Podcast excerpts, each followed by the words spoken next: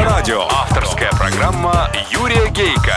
Автолюбители слушают Автоликбез на Авторадио. Здравствуйте, дорогие братья-водители, собратья-пешеходы, а также честные профессиональные инспекторы ГИБДД. С вами, как и всегда в это время на волне Авторадио, программа «Автоликбез». Ее автор и ведущий Юрий Гейка. Спонсор проекта ООО «СП Бизнес Кар». Владелец крупнейшей сети дилерских центров Toyota и Lexus в России. Подробнее о компании на сайте www.businessdefiscar.ru Автоликбез. Автоликбез. Сегодня в программе. Автоликбез в Крыму, паром и далее везде.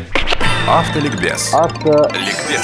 Завтра неделя, как мы путешествуем по Крыму. Порыв души такой, не задание партии правительства. За это время мелькнули, как километровые столбы. Орел, Курск, Воронеж, Краснодар, Керчь, Феодосия, Коктебель, Севастополь, Ялта. Пройдено три с половиной тысячи километров. Перед паромом в Керчь волнение было. Хотя уже и начал работать греческий паром, который берет за раз 160 легковушек, в два раза больше, чем три наших парома вместе взятые. Зря волновались. Час с небольшим в очереди, и мы на борту. Опросили заехавших с нами. Никого, простоявшего более трех часов, не оказалось. Все в зависимости от того, когда подъезжаешь в эту очередь. Если когда грек отваливает в Крым, три часа и получается, пока он туда дойдет, разгрузится, вернется, загрузится. В общем, все четыре парома работают круглосуточно. И руководство порта Кавказ спокойно ждет начала курортного сезона. Диких очередей больше не допустят. Слово Вячеславу Бродиному, руководителю пассажиропотока порта Кавказ. В настоящее время обстановка в порту Кавказ стабилизировалась. Очередь э, достигает 50-70 легковых машин,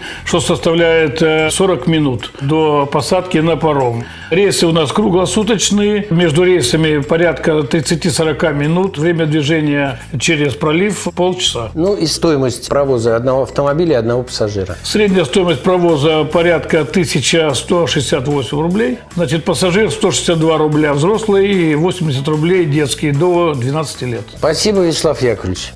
Автоликбез. Автоликбез. Керчь нас сходу порадовала ценами на заправках. Не 52 рубля за литр 95-го, как сообщал интернет, а вполне сносные 37-39 рублей. Так и на всем полуострове. Заправок хватает, проблем с бензином нет. А вот с финансами есть. Карточки ни в магазинах, ни в гостиницах не принимают, поэтому с собой надо вести наличные, причем и мелкие, и крупные. Работающие банкоматы есть, но найти их большое везение. Ценники большей частью в гривнах. Будьте внимательнее в ресторанах и кафе. Мы в одной из гостиниц стали жертвами молодого официанта. Подав меню, он сказал, что цены в рублях. А когда дошло до счета, то они оказались в гривнах. И мы заплатили в три раза больше, чем рассчитывали. Но барабулька сегодняшнего улова того стоила. В гостинице Феодосии я проснулся от крика чаек. Господи, я и забыл совсем, как кричат чайки. Резко, громко, с хулиганским вызовом и как-то очень свободолюбиво.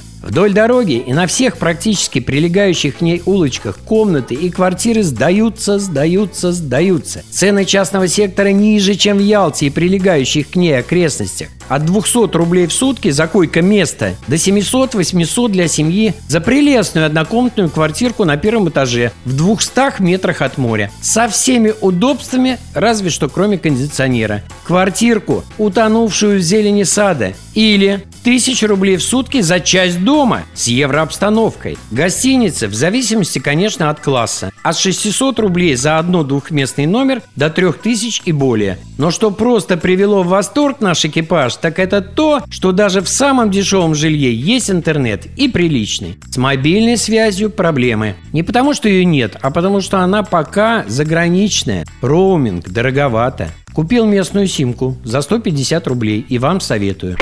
Автоликбез. Автоликбез.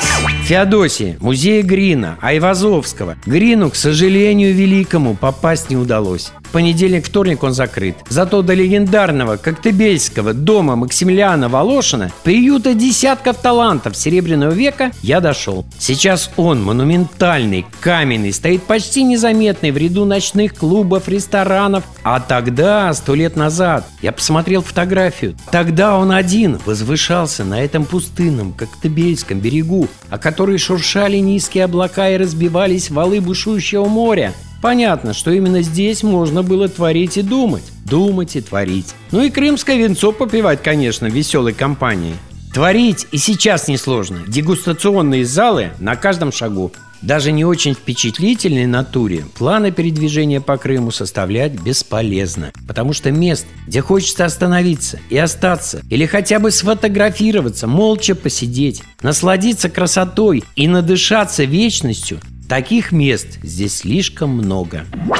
Автоавторитет Юрий Гейко. Юрий на сегодня достаточно. Путешествие по Крыму продолжается. Бахчисарай, Айпетри, Массандра. Удачи вам на дорогах страны и жизни и запаса тормозного пути. С вами была программа «Автоликбез», ее автор и ведущий Юрий Гейко. Спонсор путешествия – группа компаний «Бизнес-кар». Владелец крупнейшей сети дилерских центров Toyota и Lexus в России. В нашу сеть уже входят 19 официальных дилерских центров Toyota и Lexus в Москве, Воронеже, Курске, Орле, Краснодаре, Астрахани, Кемерове. До встречи в наших дилерских центрах. Подробнее о компании на сайте www.businessdefiscar.ru Автоликбез на Авторадио. Авторская программа Юрия Гейка.